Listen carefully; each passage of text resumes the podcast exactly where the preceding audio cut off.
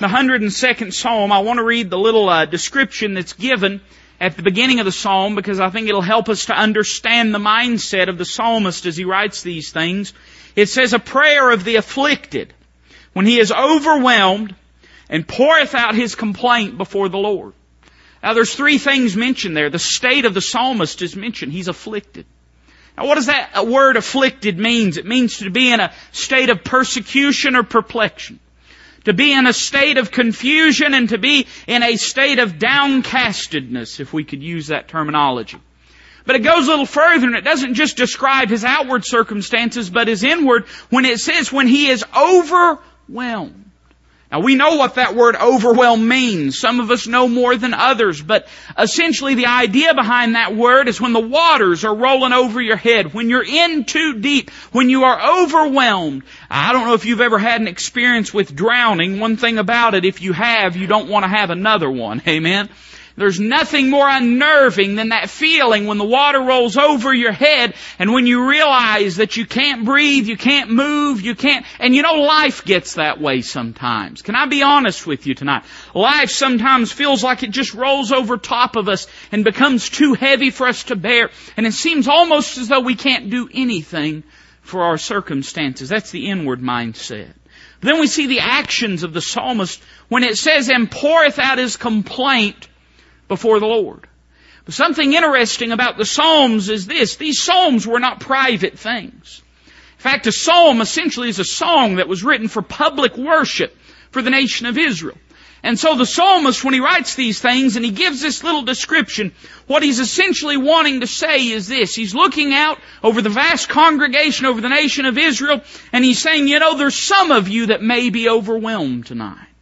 There's some of you that may be in an afflicted circumstance tonight. And if you want to pour out your complaint to the Lord, here's a model of how I've done it and how it can be done. This is a messianic psalm, meaning that it is a psalm that reflects the heart and mind of the Savior and has a particular prophetic application to the death of our Lord and Savior on Calvary. But tonight I want to take that little phrase, it's in fact just half of that verse, and I want us to look at each portion of it tonight. And I want to talk about the idea of a weakened strength. It says, He weakened my strength in the way. I think we'd all be honest enough to admit tonight that's an undesirable thing. There's none of us likes to feel weak. None of us likes to feel incapable or unable to affect a situation, unable to do anything, unable to change anything. But the Bible teaches me in this passage that there's times when God will put us in a situation and He will deliberately deplete our strength. That's a perplexing thought.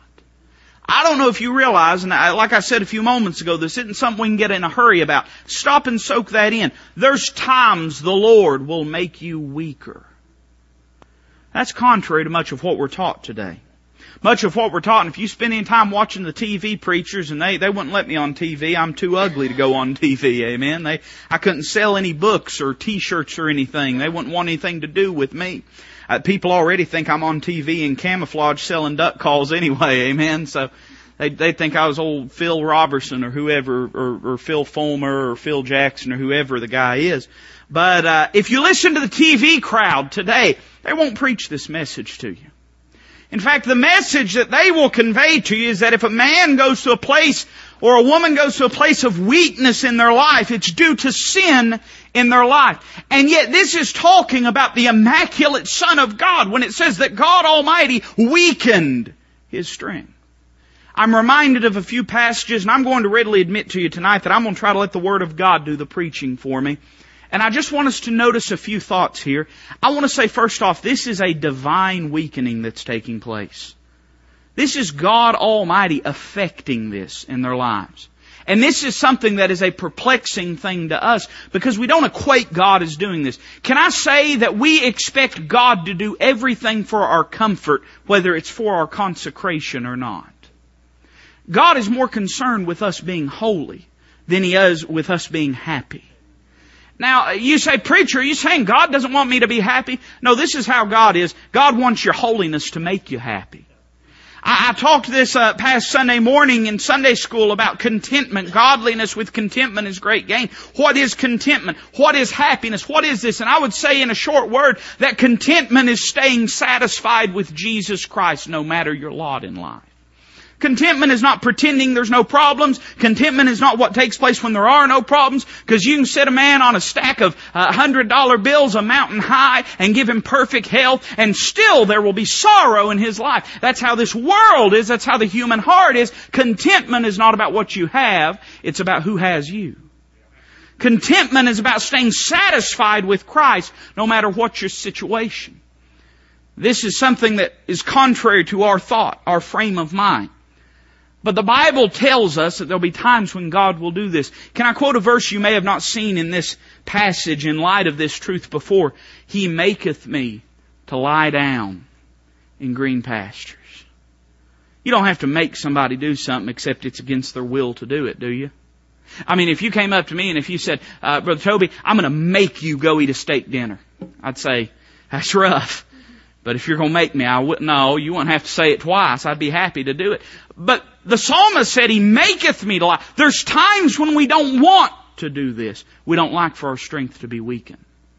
It's a perplexing truth, but can I say it's a proven truth? Look at the life of Job. And I, am sorry, I mean, if you came here tonight and expect me to do backflips and kick over the pulpit, it, it, just, maybe I'll do it after the service, but that's not the spirit that God has in this place tonight. I don't believe that's the spirit surrounding this passage. Look at the life of Job. I was talking about this to some people and it, it kind of got my mind along this vein of thought. Uh, you know, it was directly from the hand of Satan, the oppression in Job's life. But it was by the direct mandate and divine will of God as well. Job could have never reckoned. In fact, Job spends the next, oh, I don't know, some uh, 30 chapters trying to figure out what God is doing in his life. And the reason is because all that Job has ever known has been plenty and prosperity. He served God and it has paid him well to do so. But now all of a sudden the road is getting rough and it's getting difficult. And Job spends 30 something chapters trying to figure out why he's going through this. When at the end of the day it can be summed up with a statement he used when he said, when he hath tried me I shall come forth as gold. You look at Job's life and you find that even though Satan was doing the oppressing, God was still in control. God was allowing Job's strength to be weakened. He was allowing Job in a trying situation, in a difficult situation. Now let me tell you something. Let me tell you where the rubber hits the road with this. We understand that with outward circumstances. But we don't understand that with our inward heart. You say, preacher, what do you mean? If you were to ask anybody, do hard times come to Christians? They'd say yes. If you were to ask anybody, do, do difficult situations come to Christians? Everybody'd say yes, of course they do. Of course we're going to face difficult times. Now let me ask you this question. If I was to ask you this, is discouragement ever allowed by God? It's not such an easy question to answer. Does God ever allow us to feel powerless? Does God ever put us in a situation where we're keenly aware of our weakness? See, that's not such an easy question to answer. We understand the affliction. It's the overwhelming that's unfamiliar to us this notion that God would allow us to be in a situation that would, in our carnality, foster doubt and foster discouragement. But this is a proven truth. You can go through the Bible and you see it over and over and over and over again. And I'm going to take a few verses and I'm going to show it to you. But I want you to notice something. Turn with me to the book of 2 Corinthians. 2 Corinthians and turn down to chapter number 12. 2 Corinthians chapter number 12. And I want you to hear what the Bible says. This is familiar, very familiar to all of us. But I want us to read what the Lord says about this and Paul's account of it. The Bible says in verse number 7 of 2 Corinthians chapter 12, now Paul is just, let me give you a little background. You could read the first six verses, uh, but Paul essentially had been left for dead, many people believe it was outside of Lystra that this took place. I'm of that persuasion, and we don't know that for sure. We assume that. But Paul describes an experience whether in the body or out of the body, and I tend to believe out of the body. You don't have to believe that, but that's what I believe about it. That Paul was caught up to the third heaven, and he saw unspeakable things. I mean, Paul saw things so wondrous that when he came back, you know what he said? He said, I'm in a strait betwixt two, having a desire to depart. You say, I wonder why God doesn't talk as much about heaven as He does about hell. Because if He talked about heaven as much as He does about hell, there wouldn't none of us want to live a day longer. Paul caught a glimpse of it and he says, I don't want to live here anymore. I'm in a strait betwixt two. And he saw unspeakable things. And when he comes back, listen to what it says in verse number seven. And lest I should be exalted above measure through the abundance of the revelations, there was given to me a thorn in the flesh, the messenger of Satan to buffet me. So here we see the hand of Satan again. But it says there's a purpose, lest I should be exalted above measure.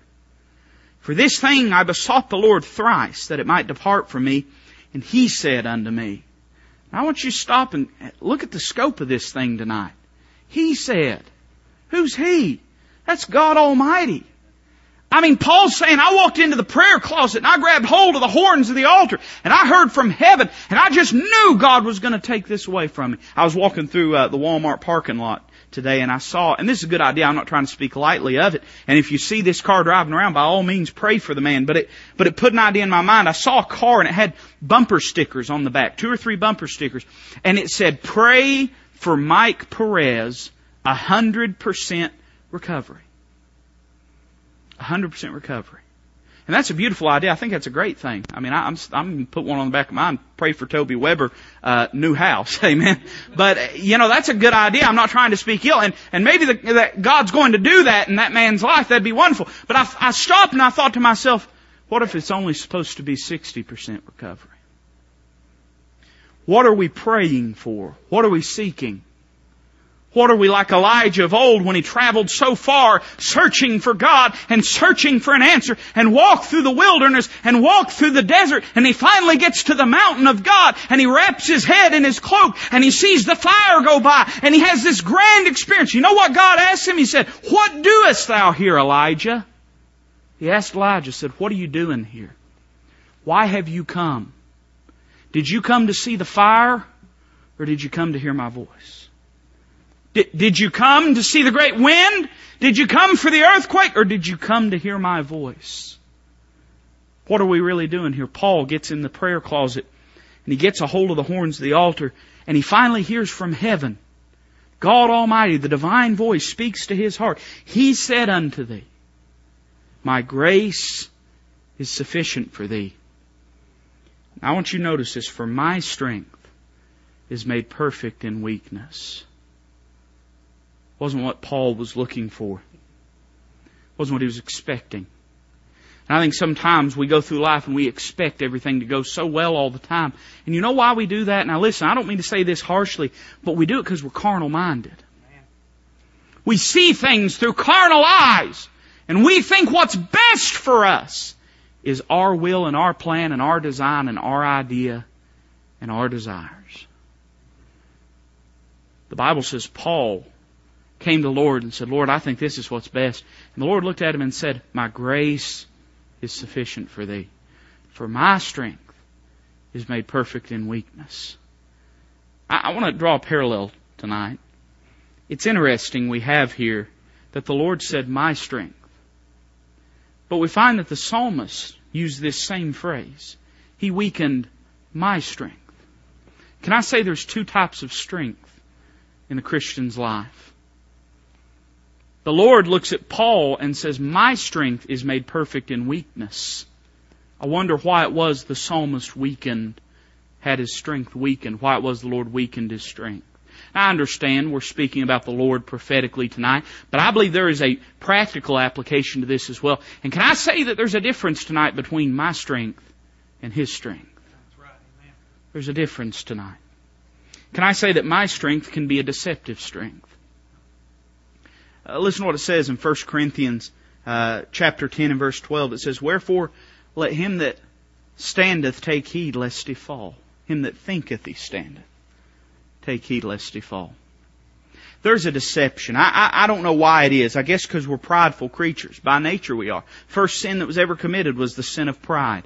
And you go through the Word of God and you'll find that pride is the most destructive sin in all of Scripture. And you'll find pride is really the reason people die and go to hell because they're too prideful to put their faith in a Savior. They don't want to admit that they need Him. And pride is a wicked thing, but we inherently always are drawn to pride. And, and it just seems like sometimes we think we're Superman. You know that?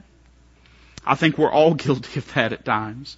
We think we can do it, and we laugh sometimes. I know, ladies, y'all get a good laugh at us men sometimes because we think we're strong and we can handle it and we can take care of it all the time and everything. And uh, you know, by the same token, I remember. Can I say something? I'm gonna get him in trouble. I, I am. I remember Dad telling me something one time, and he said, "Let me tell you something, son." He said, "A woman is the most weak, fragile, physically frail human being in the world." Until they need a washing machine moved and you ain't around. Then they can move half the house without you there. And, uh, you know, women are guilty of it too. We all expect that our strength will be sufficient. It is normal. Listen carefully to me tonight. It is normal for you to believe that your strength is sufficient. You say, what strength, preacher? I mean emotional strength in dealing with the trials of life. Spiritual strength in withstanding the wiles of the devil physical strength in being able to, to, to live and go and do as we desire to do. I mean, any kind of strength that is natural strength. We believe it is unlimited, inexhaustible. Now there's many people that could tell us younger people very quickly that there'll come a time when your physical strength will deplete. But isn't it interesting that of the three elements in the world that the Bible speaks of, the lust of the flesh, the lust of the eyes, the last one spoken of is the pride of life. And do you know that those show a correlation in the progression of our lives? When a person is young, they give into the lust of the flesh. When they get in middle ages, they give into the lust of the eyes. But as we grow older, the pride of life just doesn't seem to go away. And we believe that we're capable of doing it on our own. It's a deceptive strength. It's easy to believe that, but can I say it is a dethroning strength? What's Satan's design behind this? I'm interested when I read this about Paul's life that it says that the messenger of Satan was sent. To what? To buffet me. But we find another alternative will taking place, lest I should be exalted above measure. Here we again, we find a duality of wills. We find the will of Satan in this matter and the will of God in this matter. Satan's desire was to destroy Paul. God's design was to perfect him. But Satan has a purpose and a design, and what exactly is that design? I want you to look with me in uh, in 2 Corinthians chapter 1. We're not far away. 2 Corinthians chapter 1, we see a divine weakening and we see a dangerous will. Look, look at what it says in chapter 1. Look down at verse number 8 with me. Verse number 8. Paul is writing about the trouble. Well, I'll let him say it. For we would not, brethren, have you ignorant of our trouble which came to us in Asia? That we were pressed out of measure. You know what that means? That means they had more on them than they could bear. Above strength. They reached the end of their strength. Insomuch that we despaired even of life. They sought for death. But we had the sentence of death in ourselves that we should not trust in ourselves, but in God which raiseth the dead who delivered us from so great a death and doth deliver us, in whom we trust that he will yet deliver us. Now I want you to look at the flip side of this. Paul says about the time that he spent in Asia, God allowed us to be put in a situation where we found the end of our strength. In other words, if we might picture it as a limited resource, Paul says we ran out of strength when we were in Asia. God allowed us to lose all the strength that we had. We're at the end of our rope. And He said we despaired even of life. We sought for death. We knew if we kept on that way we were going to die. And what was God's motive and what was the result? That they should put their faith and their trust in God, which raiseth the dead. Now I want you to flip that thing around and look at it. So if God's desire for us to see the limit of our strength is that we might put our faith in Him and trust in Him, what is Satan's design in encouraging us to have unlimited faith in our own strength? Is that we might pull God off of the throne of our heart, place ourselves upon it. If, if coming to the end of our strength brings us to our faith in God, then us not coming to the end, uh, inevitably, I mean, it's, it's absolutely a, a, an unparalleled truth. It inevitably will cause us to not put our faith in God. That's how dangerous our strength is. Let me tell you something. You have a throne room in your heart. Who sits upon it? Who sits upon it? You say, well, God does. Well, does He make the decisions in your life? Well, no. Then He doesn't sit upon the throne of your heart. You've got an idol sitting there, whatever it may be. I don't know what it is, but, but there's something sitting there. You say, God sits on the throne of my heart. Well, are you depending upon yourself to lead and to guide your life and to do things your way. Well, preacher, sometimes I do. Well, then God's not sitting upon the throne of your heart and there's an idol, there's a usurper, there's a thief of the throne sitting upon the throne of your heart. You say, who is that? He's the one that's been the thief and usurper and, and kill, uh, the, and, and murderer from the beginning. The father of lies. Satan is desiring to destroy you. And you know how Satan does it? Satan does it by not allowing us to realize our weakness the ultimate sin. I mean, sin, if you boil it down to its most basic fashion, if you took every sin that's ever been committed and boiled it down, what it truly is, is independence of God. Saying, Lord, I know what you want for my life, but I believe I know better for my life. I'll do things my way. I want to show you a third truth, and then we'll close. We see a divine weakening and a dangerous will, but we see a determined way. He weakened my strength in the way. There's a lot of connotations to that phrase, in the way. Um, the New Testament church was derided and called that in a in a uh, offhand and cruel way. They would talk about those that were in the way. And it even became in many ways just part of their everyday language, just like the, the, the terminology Christian.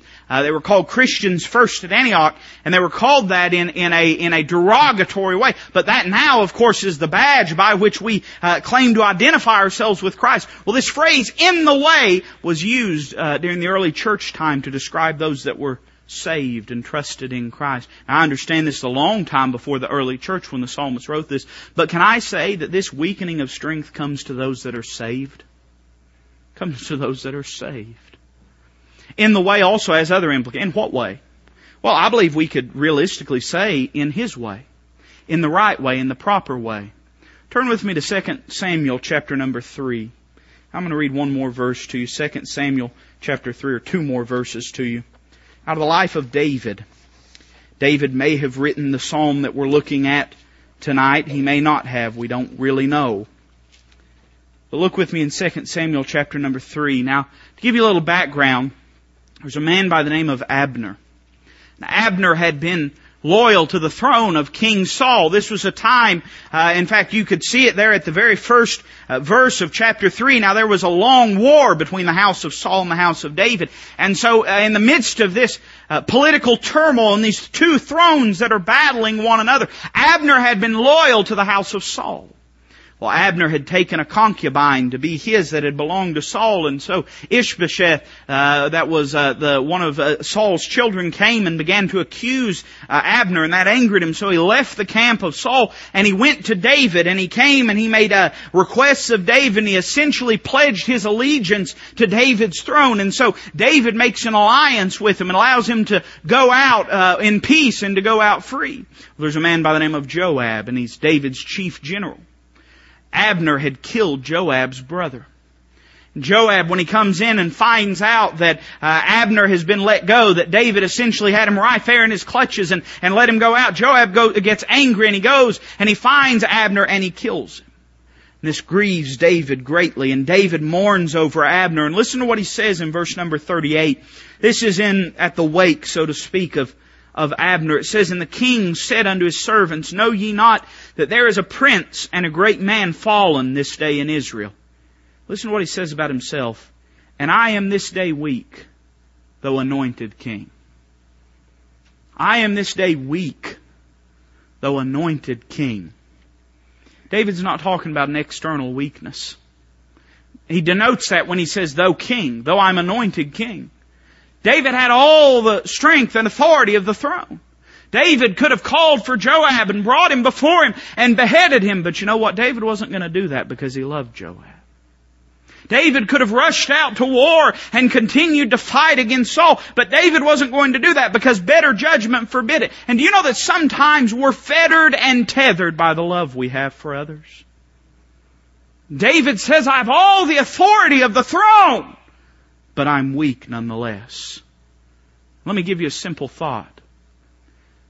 Sometimes even though we're in the appointed place that God has put us in, we find it's a place of weakness. It's what anointed means.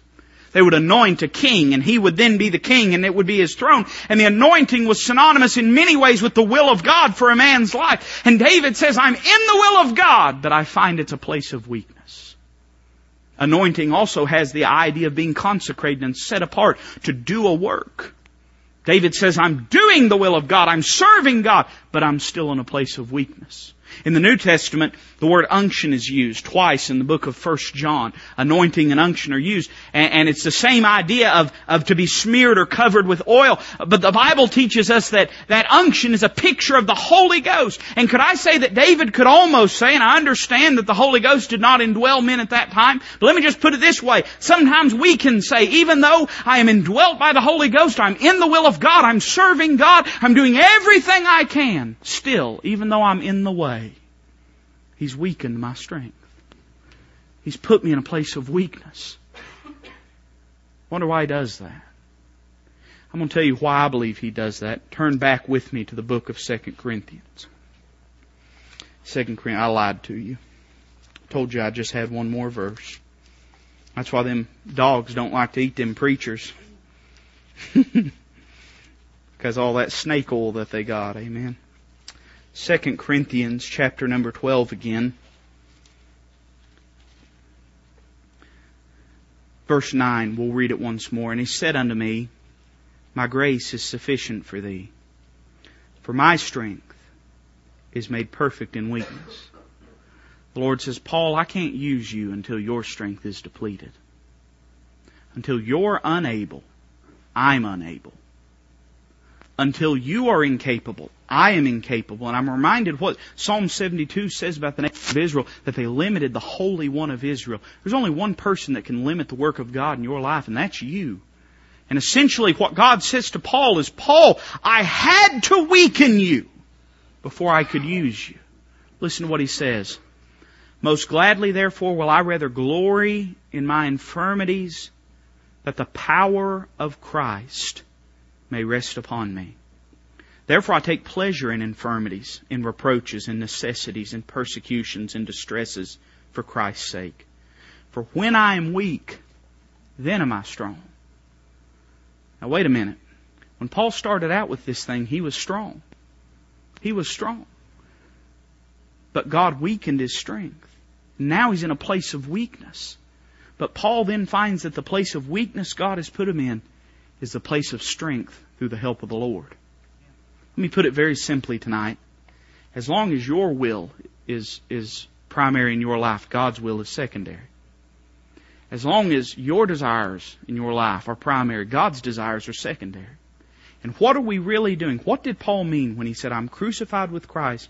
Nevertheless I live, yet not I, but Christ liveth in me. And the life which I now live in the flesh, I live by the faith of the Son of God who loved me and gave himself for me. Paul said, as I yield myself, which is a sign of weakness, as my will and as my desires are broken down, and as I sense my need of the Savior in a greater way, as God makes me realize that I am incapable, as God makes me realize that I lack the wisdom, as God makes me realize that I lack the strength, I find myself in a place to cry out to Him and to trust Him and to lean on Him and find in Him the strength that I need to live the Christian life. And the life which I now live in the flesh, I live by the faith of the Son of God who loved me and gave Himself for me say, what do I do tonight, preacher? You may be in this situation, you may not. You may be absolute, you may walk out those double doors into a bed of roses and into a beautiful situation, and hey, there's times in life when it's like that. But if you're here tonight, and if this psalm is written for you,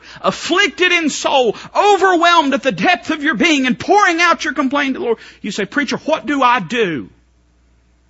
You've got to quit depending upon yourself. And quit seeing in yourself the strength that you need. You have to surrender your will to the will of Almighty God. And then you have to day by day say, Lord, help me to trust you. You can't trust Him if you're living in sin. Hear me tonight? If you're living in sin, you can say you're trusting Him, but you're not. You can't, you can't live in selfishness and trust Him tonight. You can't do things your way. You can't live in a lack of faithfulness and trust Him tonight. No, the surrendered life is the doorway to trust. And as you surrender yourself to Him and put your faith in Him, you'll find that though He's weakened your strength, in a place of weakness, you find that His strength is made perfect and His will is perfected in your heart and life.